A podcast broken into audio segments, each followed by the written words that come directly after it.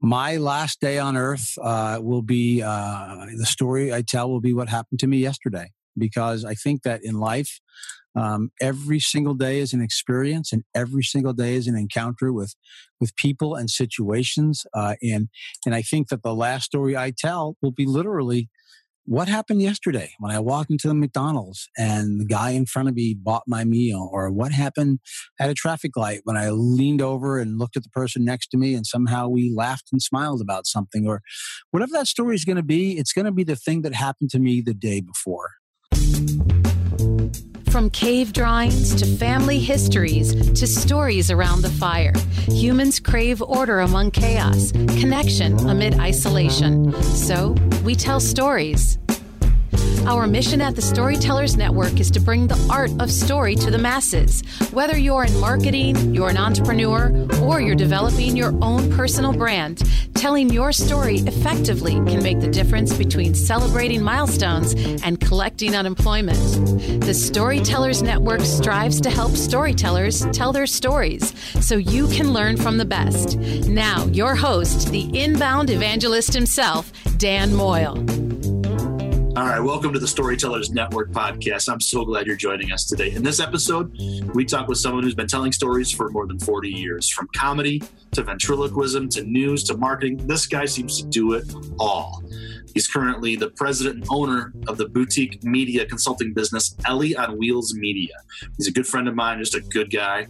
Today, Al Getler shares with the Storytellers Network his storytelling craft, his successes and stumbles. In other words, his story with some great advice too by the way now before we get into today's conversation just a quick reminder to find us online at the thestorytellersnetwork.com for more episodes how to contact us and for other resources to help you tell your story if you like what we're doing here please consider leaving us a review it helps us reach new storytellers and thank you to podcast pilot and casterly for supporting this movement.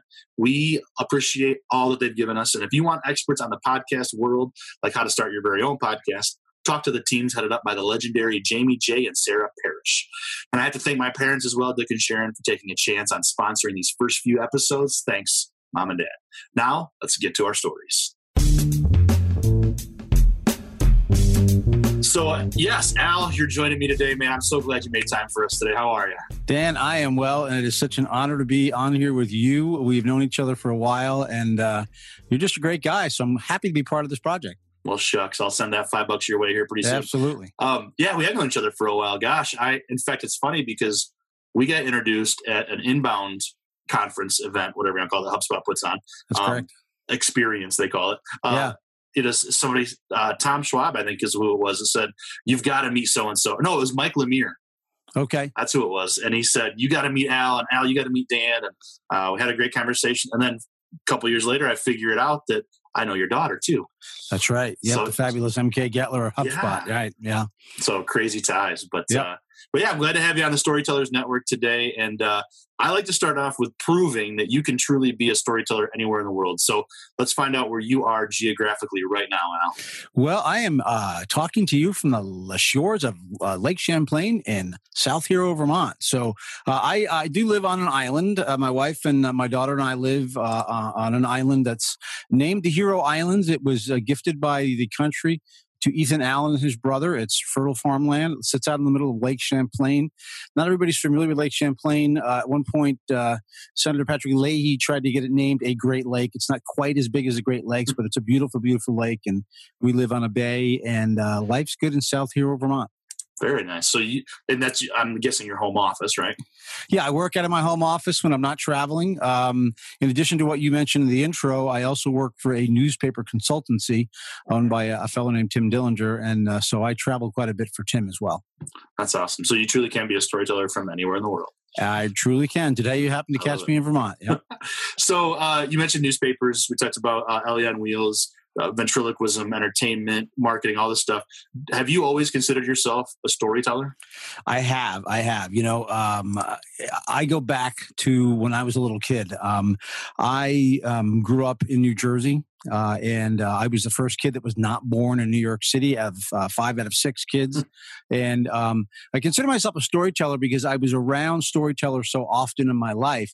Even though I grew up on the Jersey side of the George Washington Bridge, I really consider myself a New Yorker because every weekend someone was either uh, you know having an anniversary, having a birthday, having a celebration, a christening, a baptism, uh, you know a uh, you know first communion, being an Irish Catholic family, or even you know the ultimate in death, which uh, somehow, uh, you know, the old joke, uh, the difference between an Irish uh, wake and an Irish wedding is one less, uh, one less drunk. So, uh, but no. So I, I, was around all these people who were great storytellers, and so, um, you know, that's why I think storytelling is just kind of in my blood because of all the relatives and, and people I was around um, with storytelling. So yeah, I think it just comes with the territory for me so just in your blood did you know did you recognize that early on like that that label or something that you've kind of grown into do you think?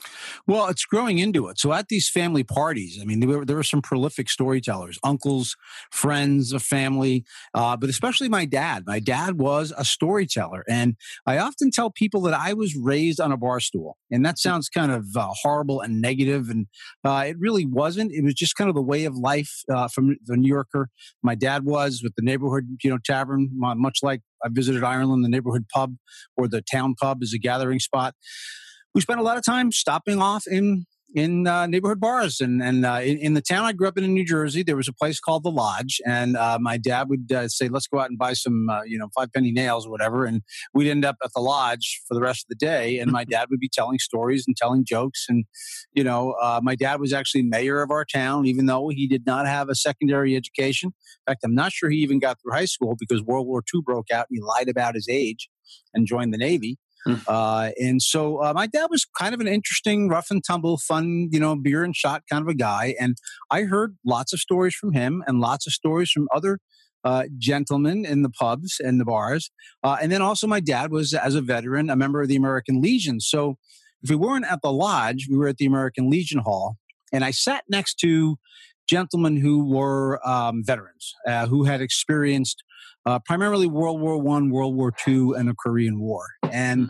I heard their stories, and I was a kid, so you know I was propped up next to them, drinking a cherry coke, and and hearing these stories, and they didn't quite sound other than like stories of, of old men. They didn't sound like anything that I um, you know made a huge impression on me until one night uh, when my wife and I were living in Ohio. We uh, got a babysitter and we went to see the movie Saving Private Ryan. Mm. And the opening sequence of Saving Private Ryan, uh, and it's not a it's not a spoiler for anybody who's never seen the movie.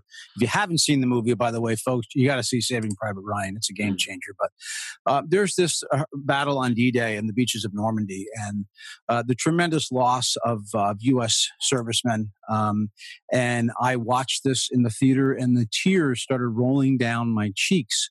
Uh, and I held on to my wife's hand tight because suddenly all those stories that I had heard as a young man sitting on a bar stool in the American Legion Hall um, came home to roost. I realized that the the men uh, and even some ladies that were sitting around me who had served in World War II literally uh, had been through this this battle. They were survivors of, of the beaches of Normandy. And it just hit me like a flood that um, stories, uh, as often as they might sound like just stories, the realism around stories uh, will, will, will, get you every time. Isn't that amazing? I, you know, I, for uh, about four and a half, five years, worked with World War II veterans and some Korean War vets uh, with the Honor Flight program. And, yes, I've seen that, Dan. Amazing work. Thank you. Well, yeah, thank you very much. Uh, yeah, the stories they tell that we get to listen to exactly. and be a part of. Oh, it's incredible, isn't it? Yeah, it really is. You know, there's um, talk about storytelling. There's a gentleman, uh, Morley Piper, who was the executive of our New England um, Newspaper and Press Association, who for years didn't tell his story. He was a first lieutenant, 22 years old, landed on the beaches of Normandy with with men underneath him that he had to get through that battle. And if you ever get an opportunity just to YouTube uh, search Morley Piper and hear his story, now that's a story to listen to. Mm, oh, incredible! I'll have to do that. Yeah. So, Al, what is it about storytelling that you love so much? Well, I think that storytelling um, connects us. Storytelling is something that um, brings us to a new place. It changes us. Uh, it, it, brings us to a point of growth. And, you know, my wife and I, Nancy and I, have always, always, always told our kids stories at bedtime. Um, it's a, it's a, a, value that we've had uh, ever since MK, who is now 33, was uh, was a little girl.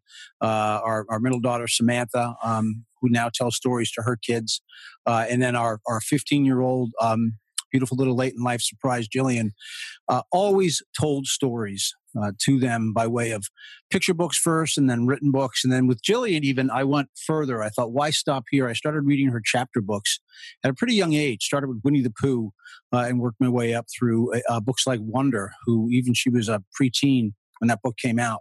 We read that together out loud every night uh, at bedtime. And um, I found that those always brought us closer. We had a lot to talk about as a result of other people's stories. But then one night, we were between books, and I started making up stories uh, and creating characters right there on the spot. And lo and behold, those became her favorite stories, the stories that dad made up about these characters. And um, I couldn't remember any of the great details about them, but I can tell you that most of the time they were experiences that I had in my life that I gave to the characters of the stories, and those were indeed her favorite stories. So storytelling to me is just um, it's a gift, and when you go back to the fact, you know, why are we so engaged with stories? Well, when you look at society, the Bible, the Quran, um, you know, uh, the scrolls, whatever religious basis that you have, storytelling is a part of the creation of mankind. Yeah, absolutely. Isn't that funny that they remember those stories, like you said, about the ones you made up? I did the same thing with my oldest. We're a blended family, so I have a daughter and stepdaughter, and my oldest is my my biological. And I used to tell her stories, and I just changed the name Lulu instead of her name Ava. Um, but it was experiences from those days or those weeks before, or before before she had a memory of stuff. And then right, the blended family became instead of Ava and Zoe, it was Lulu and Sophie.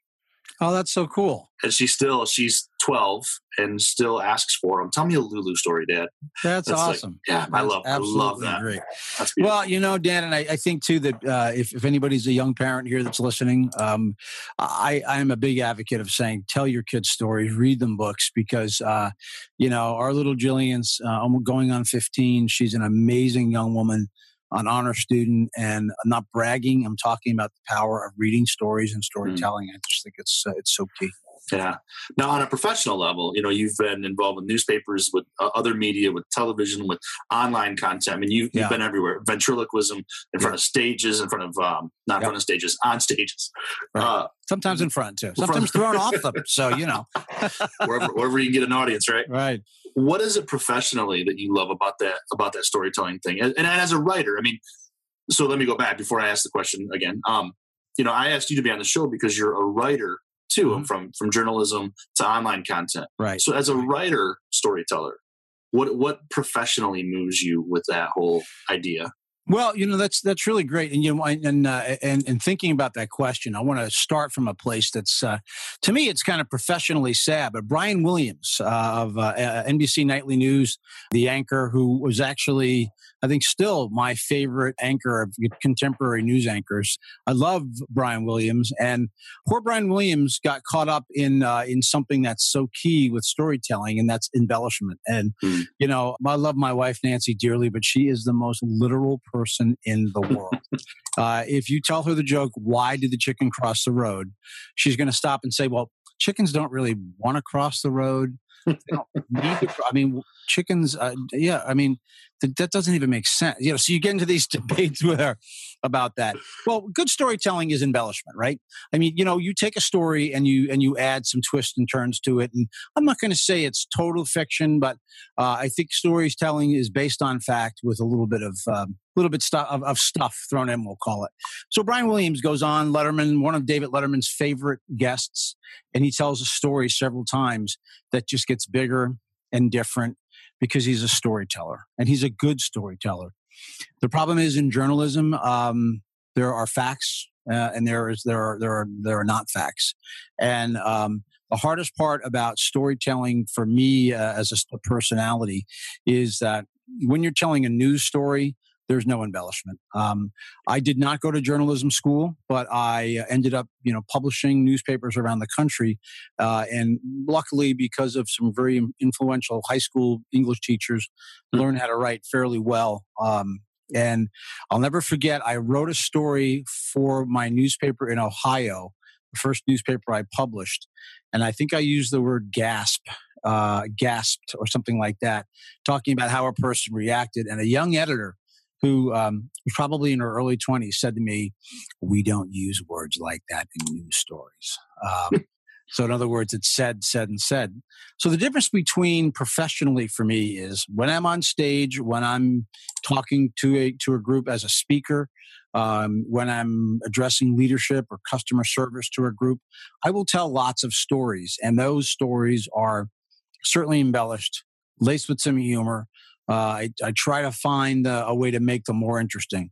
When you're telling a story in journalism, it's fact. And we are such in this world of fake news right now, which uh, just bugs the heck out of me. There are so many solid journalists out there day in and day out giving fact based news. And uh, we call those stories, but those stories are fact based and um, you know they are to be honored and journalism is indeed a profession that i hope will thrive in our digital age and uh, that the story told that way will thrive and that the story told that as i mentioned uh, has a few embellishments also thrives and, and continues. Yeah. What do you think is a big challenge in storytelling for a lot of storytellers? I think keeping it engaging you know keeping it keeping people's uh, attention is really hard uh, in today's world um, you know the uh, the ultimate for anybody who's in front of an audience when you see someone's hand go like this and for the audience who's listening i'm holding up my hand as if there's a cell phone in it as soon as that happens um, uh, you know, uh, people say they can multitask, and I always claim that I can multitask. The reality is, as soon as you do that, the attention span is is gone. Uh, even if a person picks up the phone to record your story, there you've only got them for a certain amount of time. So the hardest thing today is is to engage people, bring them someplace else, have them forget about their device, and actually listen to the story as you're telling it. So you mentioned the phone, obviously. So there's one uh, medium that, that, tends to distract us or affect storytelling. We talked about newspaper, magazines, um, TV. Yep. How do different media affect storytelling? Do you think? Well, I think the, the game has changed, right? If you throw social media and digital media in, in, in the mix, uh, and by digital media, I don't necessarily mean a legitimate news site, um, but just, you know, what is available. And look what we're doing today, Dan. I mean, you know, mm-hmm. you've got this amazing podcast. You know, you and I are sitting in our homes. Uh, we're on video uh, for, for, for folks who, you know, you might put this on YouTube someday.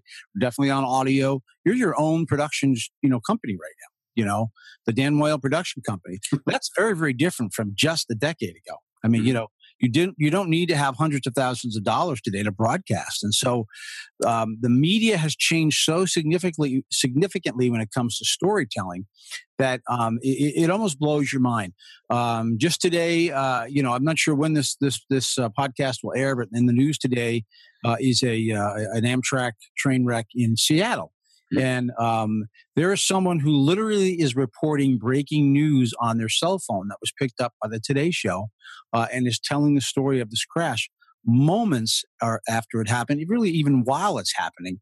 That's how storytelling has changed in our world from that respect to your kid in a school play. Um, uh, someone you meet, um, an interesting picture that you you take of a place that you've been and you tell a story about it. We have so much available us today to tell stories. It is incredible. Now, that said, it doesn't necessarily mean storytelling is improving in any way, shape, or form. um, people need to understand that storytelling is requires thought and and and and some dedication of time and editing. Um, editing is the hardest part. I am my own worst editor. Uh, my wife is a great editor. Uh, it's painful to me when she edits my work, but she knows what she's doing when she edits my work, and she knows that my little babies that she cuts along the way, uh, it, it, it, makes it hard for me. But um, yeah, I mean, you know, just because we have these media uh, available to us doesn't necessarily mean we're getting any better at it. That being said, Dan, one more thing. I think what's happening in storytelling when it comes to things like Netflix and Hulu and Amazon Prime, and and even the, the pressure it's put, puts back on networks like HBO, we are in an age of storytelling in the in the in, in the sense of, um, of television scripts. Um, shows just it's amazing the stuff that's coming out stranger things i mean you know what a great story and how it is captured audiences all around the world. Um, I've gone back now and started watching what I'll call some of the originals, Breaking Bad. You know, I'm, mm-hmm. I'm about three quarters of the way through that. I never watched it the first time. Now I see where the core of this comes. There's so much out there for people to be able to tell stories in a, in a beautiful and wonderful way. It's it's all it's a golden age again, isn't it?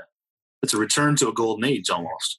It truly, truly is a return to, to a golden age. That's yeah. exactly right. Yeah do you think we can tell stories in 140 characters? Uh, some people are really good at doing that. Um, you know, it's a little like um, like you know, like radio, if you will. Um, a sound effect, a line, uh, some dialogue uh, makes the mind wander and grow. And and and there are some people who are very very good at being able to take a, a minimal number of characters and thinking them through and expanding your thought process. And however, you know, I got to tell you, it's uh, it's not always about how many people like something or how many people uh, you know, even retweet. Uh, it, it, comes down to, uh, you know, the thought the thought leaders certainly do a great job of of getting that kind of attention. Some of the best storytellers out there are are not known very well, but um, they're great storytellers nevertheless. Yeah, absolutely. Um, do you think that uh, social media, as one particular kind of media, you know, I asked the 140 character question because I, right. I, I wonder about how social media changes that, whether it's six second videos on Vine or it's Facebook Live or Instagram Stories or you know tw- uh, Twitter. Yep. You know how do these new media change the way we tell our stories, or is it just a matter of it's just a different medium, no big deal? No, it is a big deal. I mean, it depends on what your goal is, right? You know, if you want to say I went to the beach with my friends, okay, you went to the beach with your friends. You know, uh, great you know uh, and but if you want to take a really well composed picture and create um, a line around it. Uh, I, I, just give you an example. Not this is anything great, but last night I had a few extra minutes. Uh, we're we're, we're um, talking in December, a week before Christmas. Mm-hmm. Um, it struck me the snow was falling in Burlington, Vermont, as I was going to pick up my daughter. I had a few minutes. I always have a, uh, a you know, decent camera with me, and I was looking up Church Street in, in Burlington, Vermont, which is an iconic street of Christmas lights and a big Christmas tree at the end. And I just snapped a couple pictures. And I simply wrote in the caption on Facebook, "It's Christmas time in the city," and the and the date and the time that I took the picture. And people respond to that because it tells a story. Um, the line "It's Christmas time in the city" brings us back to listening to old Christmas carols. Um, the photograph reflected everything that's in that song. Um, you know, people walking down the street and greeting each other, and you know, carrying packages and the rest. And so it's it's really how you decide to take the image and the words that you use to tell that story. That's cool. That that alone is inspirational. But I want to get to my my question about inspiration. As a writer, do you or as a storyteller in general do you take inspiration from everywhere? Do you have a particular muse that you lean on? What's your inspiration? Uh, you know my inspiration's life. I mean period. You know um, someone taught me somewhere along the way. I don't know who it was but eyes wide open all the time. Mm. bottom line. In fact the more you write the more your eyes are wide open. When you write when you when you um, commit yourself to writing and i'm not writing right now as much as i usually do but when you commit yourself to writing um, your eyes immediately start being uh, more attentive to what's around you you know? Uh, and uh, it, just allows you to um, put a filter in your head that takes in fragments of things that happen throughout your day and file them away as you write. So i say to anybody that wants to tell stories you know call it journaling call it writing but dedicate yourself to just you know writing a few words every day you know whether it's 100 words, 1,000 words, write because writing just opens up your mind to what's around you. And uh, depending on what you choose to write on, uh, is what's going to open up that kind of um, portal in your mind, you know. So I write a lot about leadership and customer service, and I pick up quite a bit as I go around um, my day and understanding what's a story uh, and, and what's a nugget that I can use somewhere down the road. Yeah, great advice, Al. I love it. So, um, Al Getler joining us today, uh, writer extraordinaire, entertainer, storyteller. What is your favorite story? my my favorite story tends to be my latest story, um, and uh, I have just two two small ones that I'll tell. Um, the first one is the power of Ola. Um, and so you say, well, what is what is what is well, hola? Well, first of all, hola is hello uh, in Spanish, and uh, it's a greeting. Mm. Um, I just went to a sales meeting uh, in the Dominican Republic. Um, into into Punta Cana uh, is the airport that we flew into, and the resort that we stayed in. And as soon as I got off the airplane, I was greeted with hola, hola, twice. Hola, hola. And now I am not a, a Spanish speaking person. Uh, it's always been an, an, uh, an, aspiration of mine to, you know, to try to learn how to speak Spanish better, but I have not, uh, not done that well. So hola. Um, I heard hola and, you know, said hello. And then the next person I greeted said hola. Uh, okay. Got it. Makes sense.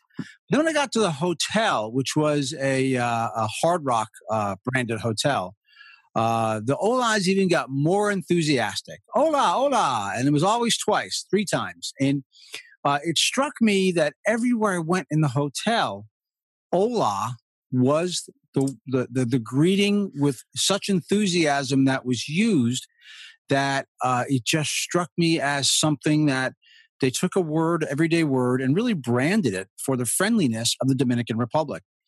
And so, as the visit went on, uh, being the dad that I am, I like to stay in very close touch with my daughter. I FaceTime my daughter one night, and uh, I started taking her on a tour of the hotel.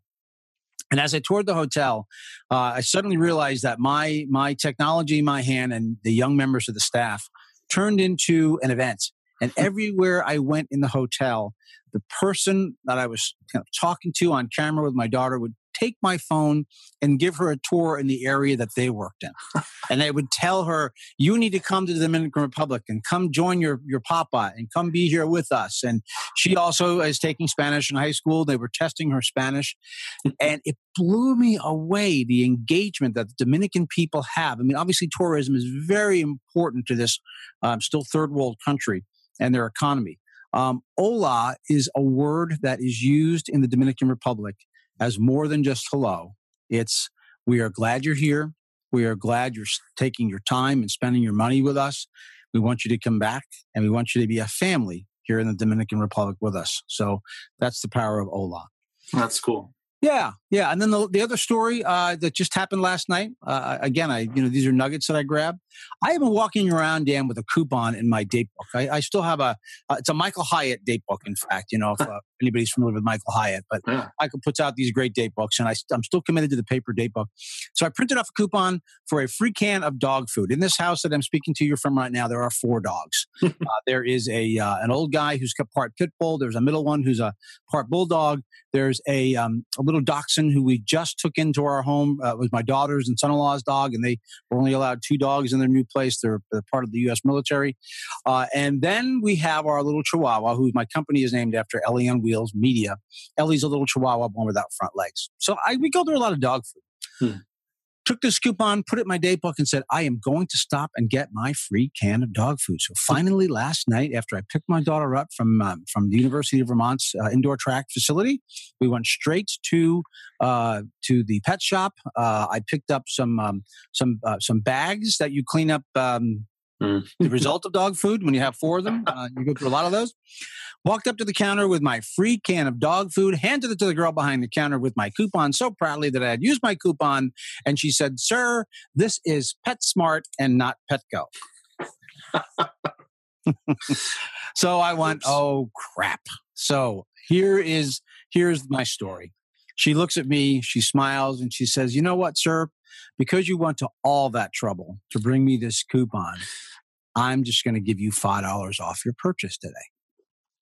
And I went, wow, that's a customer service story. Yeah. The coupon was maxed out at $2.39.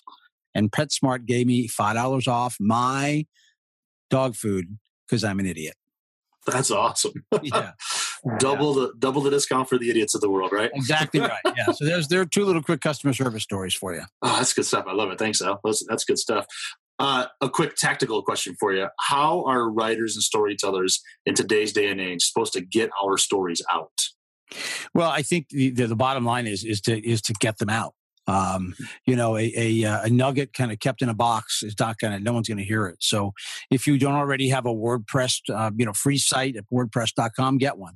Uh, if you don't have a, uh, uh, a, a tendency to put your stories on Facebook, just a, sh- you know, short, fun, little pithy thing, do it. Um, more so than anything, just write. I mean, write, write, write, and then get it out there uh, in any way, shape, or form that you can.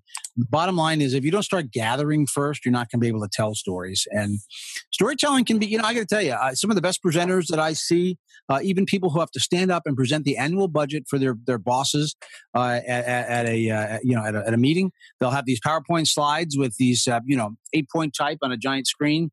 those are always fun, right? Yeah. Um, but the ones that are really good, even even when you have the driest of finance people, if you have the ability to recognize and tell a story and lighten the mood for a minute, it's going to do you so much more than just you know being the other the average Jane or Joe going through that process. Absolutely. Uh, when at, at what point have you looked around yourself and thought, I think I've kind of made it as a storyteller, or are you still working on that? Oh no, I'm still working on that. I, I, you know, um, I, as you've pointed out in my career, I have done like so many crazy things. It's hard to define myself sometimes, which is also one of the reasons why I think I haven't made it because I still don't know exactly who I am or what I am. But no, I mean, I think storytelling. Uh, I just heard a woman who was a guest on uh, on another podcast, and she was a great storyteller, and I went, wow I hope I can grow up and be like her someday. Um, you know, she just did an amazing job, and it, it all centered around uh, a Christmas decoration. Um, and it had nothing to do with the holiday season. It just had to do with this, what this thing meant to her and her her family that had evolved into a split family. And again, you know, where's your inspiration as a storyteller? Where does it come from? Um, and and defining that. So I am nowhere near close. There are some great storytellers out there. I am not one of them. I'm still working on it. well, I look at it as as you you've kind of made it. I mean, the, the career you've had, what you're doing with your life, how you're helping others. Um, so so be uh, be aware of that. yeah, I, I, I, look up to you, so thank you for that. Um, but how did you get here? You know, even if you haven't made it so far and you're still working on that, how did you get here as a storyteller to where you have an audience? You have influence, you're a subject matter expert on, on a lot of things. How did you get to that point? Well, I'm going to go back to my dad. You know, I'm the son of Edna and Al Getler. Uh, you know, and uh, they were good, solid people in our town growing up in New Jersey. Members of the volunteer fire department. My dad, a fireman. My mom, the ladies' auxiliary. The American Legion, I mentioned. You know, mom was in the auxiliary of that. It was kind of a traditional male female role back then but but my mom and dad you know certainly taught us how to be engaged in your community. But then my dad my dad was this um, pretty uh, bigger than life guy you know? He um, he he just told a lot of of stories gathered a lot of information. Again he wasn't a well educated man but my dad hung out with the the president of jc penney um, the president and CEO of, uh, of I think it's now defunct, but back then A&P grocery stores. You know, uh, these were his buddies that he played cards with. He hung out with some some pretty amazing people, and my dad always just kind of proved to me that be the person who you are and listen and absorb, and and it'll help a lot somewhere down the road. And that's really uh, how I think I've kind of ended up where I am today by just kind of learning that lesson and watching my dad. That's cool. That's a great way to pay tribute to your dad. I love that, man. Yeah. Do you do you see um, the network around you as well? You mentioned earlier you got some some breaks through you know high school uh, connections, this kind of thing, or like is it the network around you that often helps you as well? Oh, yeah, I'm glad you mentioned high school. So my high school, Pascack Valley High School in Hillsdale, New Jersey, was uh, a pretty amazing experience for me. Um, I tell my daughter, and I stole this line from Brian Tracy. that I was in the uh, half of the class that made the top half possible. Um, so, uh, um, and it, it's true. I was not a great student, uh, but I uh, I loved my high school years. I mean, I just loved my high school years. My daughter does more homework in a week than I did in four years of high school. I swear to God, she does. You know, wow. um, but I was my class president. I was in all the, you know, I, I was on all the teams. I was, I was involved in, in plays. Uh, our, our school, I call it the original Glee High School. My, our football coach was also the choir director, uh, the music director. And so we had to be in the high school musical every winter, hmm. You know. Um, but we also had a woman named Victoria Frankie. Victoria Frankie taught public speaking, and we were all required in high school to take one semester of public speaking. I took several, but um, that is a pretty unique experience for a high school to give you. And so even the person who is the most introverted of people, uh, uh, you know, had to do public speaking. Um, and one of the things I've learned, by the way, about being introvert and extrovert, there's no difference when it comes to public speaking. Mm. There are many, many introverts that are better public speakers than extroverts. It has nothing to do with that. You can get that that groundswell within you to get up there in front of people and still be an introvert. So yeah, I'm glad you said that. Yeah. Yeah. No, I mean, I as a performer, uh, many performers that I know along, along, the way. I mean, we all like to perform on stage, but we are awkward and, and sometimes in big group situations. which is weird. But yeah. Yeah. Um, where is your you, speaking of stages uh, mm-hmm. where is your favorite medium to tell a story? Is it writing stage ventriloquism entertainment video? What's your favorite way to tell a story? Definitely in front of a live audience uh, and and the audience can be uh, you know when i when i have a staff of people um, you know when i when i'm running a newspaper or a media company um, i love to tell stories as a part of you know everyday meetings trainings you know what have you um, but I think you know, uh, I think my public speaking side of what I do, when I'm when I'm paid to come in and and speak on leadership or or speak on customer service or wrap up a meeting, which is another thing I do, where I combine my public speaking and my ventriloquism both. Uh, it always comes back around at the end of the fact that I was uh, a ventriloquist, and uh, and then I bring that out as a surprise ending to what I do when I present to a company. Um, so you know, I think telling stories to me is the most fun when you're in front of people who are um, you know, not expecting it, not ex- seeing it coming necessarily, uh, but that come away with it at the end and go, you know, that story you told about, you know, PetSmart. Um, I am never going to forget that. I mean, it, you just you lit you turned a switch on inside of my head that I it was the thing I was looking for, and you brought me to it. To me, that is the greatest reward as a storyteller. You know, yeah. absolute great reward. So uh, that's beautiful. That, that, that feedback, that touching someone, you know, helping someone. That's a that's a great way to to wrap that up. Yeah. Um, so Al, here's your Barbara Walters question. Here's your moment. If you well, could tell one, oh, all right. if you could tell one last story, if you only had it in you or only were allowed to tell one last story, what story do you think that would be?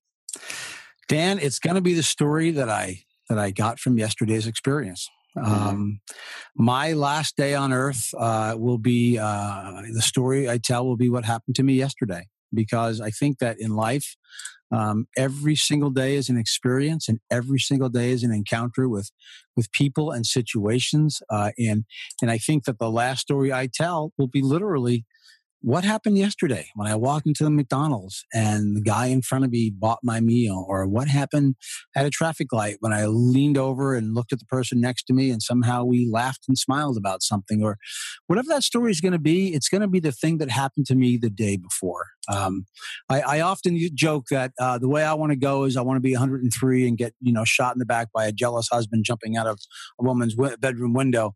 Um, I know I stole that from somebody too. I just can't remember who, but yeah. you know. Uh, but I, I, the point is, is that life is about living, and and your stories should be evolving every single day. And if you keep your eyes wide open, you're going to have a story from yesterday that you can tell today. A story from yesterday you can tell today. I love that, Al. That's beautiful. Yep. Very cool. Where so where can people find your stories? Uh, real easy. AlGetler.com, A L G E T L E R.com. Um, I have my blog there, information about me. I'm just about to do a little bit of a, an overhaul on a few things. So uh, you might see an under construction sign every now and then, but uh, I am there. You can reach out to me. My email is easy. It's al at algetler.com. By all means, email me. I will answer every email. And uh, I'd love to see you on my website and sign up for my newsletter. Excellent. Well, thanks for your time today, Al. It's been great hearing your story, man. Dan, you're a good man, and I know um, uh, we christened you a, a, a, a, member of the Getler family. Uh, you know, a few weeks ago by via via, via a, Facebook comment, and we mean that. So uh, you are always welcome at a Getler gathering. I appreciate it very much. Yeah, thanks. So thank you so much to our guest Al Getler for being on the show with us. great advice, great stories, just some just a, a beautiful conversations. Be sure to visit Al online, which you can find links to in our show notes. And if you enjoyed this episode, please consider sharing it all over the place Twitter, Facebook, Instagram, LinkedIn, email, text, Snapchat. I don't care where you share it, just share it. We appreciate that. And if you want to leave us a review, we'd also very much appreciate that. It helps us read, it helps us reach new visitors. So there you go. A big thank you to our partners here at the Storytellers Network. Uh, we appreciate all the support here. Thanks to my parents, Dick and Sharon, for taking a chance on me and sponsoring these first few episodes. And also to our professional partners at Casterly and Podcast Pilot. Thank you.